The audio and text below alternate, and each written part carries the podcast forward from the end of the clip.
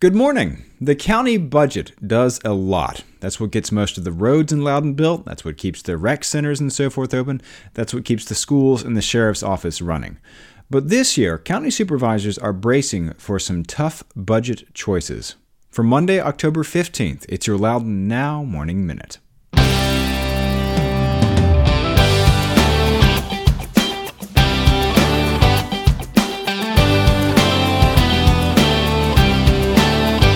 You and thousands of other people listen to the Morning Minute every day. It's trusted, it's personal, and you take it with you wherever you go. So if you've got a business, why not advertise on the Morning Minute and reach the thousands of people listening right alongside you wherever they are? Get in touch at loudounnow.com slash advertise or email us at sales at loudounnow.com. That's loudounnow.com slash advertise or sales at loudounnow.com.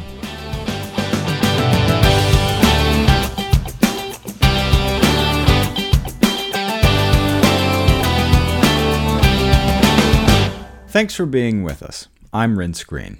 County supervisors have started their work on what is probably their biggest vote of the year and what they're here to do the budget. And this year, they expect to have to make some tough choices.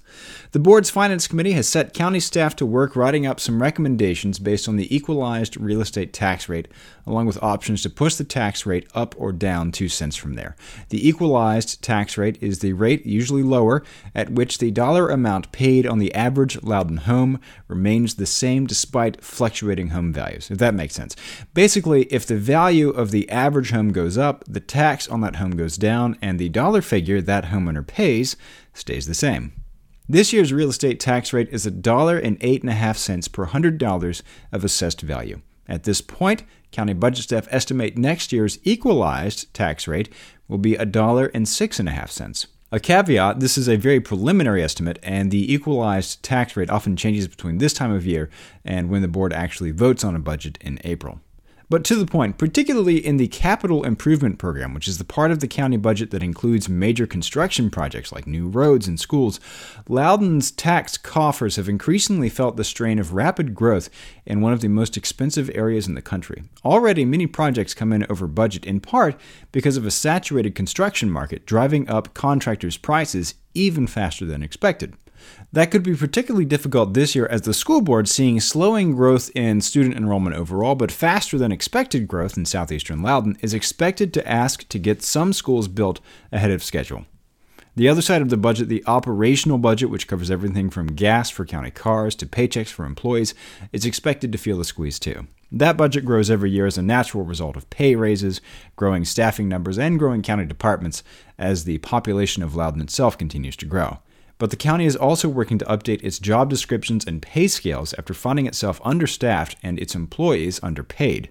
That could come at a significant cost, and supervisors on the finance committee said it gets first priority.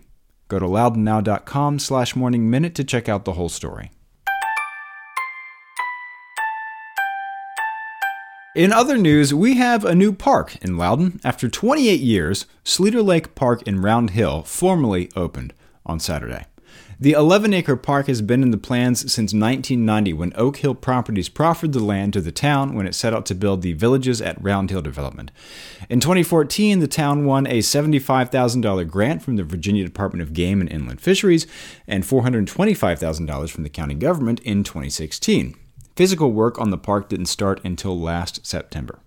The park was scheduled to open May 1st, but was delayed through negotiations between the town and the Round Hill Owners Association, which oversees the 1,100 homes in the villages at Round Hill and owns the 100 acre lake.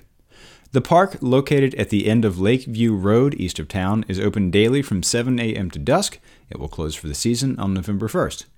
John Sleeter said his parents moved to a stone house west of town in 1942 after his father was brought to the Pentagon to build penicillin plants during World War II.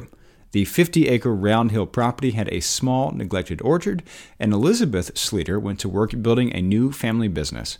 In 1963, they created the lake to provide irrigation to the orchard operation, which had grown to nearly a thousand acres. Sleeter said his mother pictured family picnics and water skiing on the lake, but did not live to see it. The Unitarian Universalist Church of Loudoun is honoring Priscilla Martinez as this year's winner of the Ann Robinson Social Justice Award with a ceremony October 23rd. This award is given every year to unsung heroes who work to improve the lives of others, intervene to redress injustices, and promote empowerment and inclusivity. Martinez is a longtime community crusader for social justice and interfaith understanding. She's being honored for her longstanding leadership with Loudoun Interfaith Bridges, among many other volunteer efforts. The ceremony is the third annual Loudoun Falls for Social Justice celebration from 6 to 8 p.m. Tuesday, October 23rd in Leesburg. Learn more at loudounfallsforsocialjustice.org. The Sheriff's Office, the Loudoun County government, and the courts are pushing ahead with specialized programs to give lawbreakers with substance abuse and mental health difficulties another option than incarceration. In particular, they've had some welcome news about plans for a new drug court. The county's last attempt at a drug court ran from 2004 to 2012, but was dismantled after supervisors decided they weren't getting their money's worth. In the drug court, some drug offenders got a chance to avoid jail time after violating probation by going instead to an intensive outpatient treatment program. Offenders would be under intensive supervision and mandatory treatment, and if they fell off the wagon, they could wind up back in jail. But the program at that time couldn't handle many participants. County supervisors and other county leaders discussed reestablishing a drug court in 2016, but those conversations were cut short when, in 2017, the General Assembly stripped funding for a judgeship from Loudoun's already overtaxed circuit court. Drug court can be very time intensive for judges, and the Loudoun judiciary said they just realistically couldn't get it done. This year, however, the General Assembly voted to restore funding for every unfunded judgeship in the state. Supervisors had already created a drug court advisory committee. Getting a new drug court running will involve hiring some new people, although part of that cost will be covered by a half million dollar grant from the U.S. Department of Justice. But more to the point, the drug court is expected to handle 20 participants in the first year, growing eventually to serve 50 people. Based on those numbers, supervisors said the drug court seems to be working toward a workable model this time around. And this evening, all eight candidates going for a seat on the Leesburg Town Council or Mayor of Leesburg will be at a candidate forum at the Leesburg Senior Center. Mayor Kelly Burke is challenged for her seat by fellow council members Tom Dunn and Ron Campbell. Incumbent council members Suzanne Fox, Marty Martinez, and Vanessa Maddox are trying to hold on to their three seats against challengers Carrie Nacy and Neil Steinberg. Loudoun Now publisher and my boss, Norman K. Styer, will be the moderator for the forum. It's from 7 to 9 p.m. tonight at 102 North Street Northwest. Get the full story on this and all these stories over at loudounnow.com.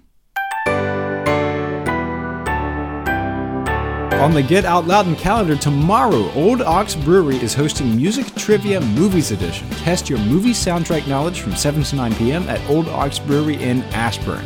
Get the details on this event and check out the rest of the events calendar at getoutloudoun.com.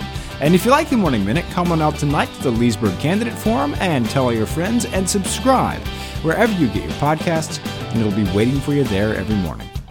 Okay, have a great day.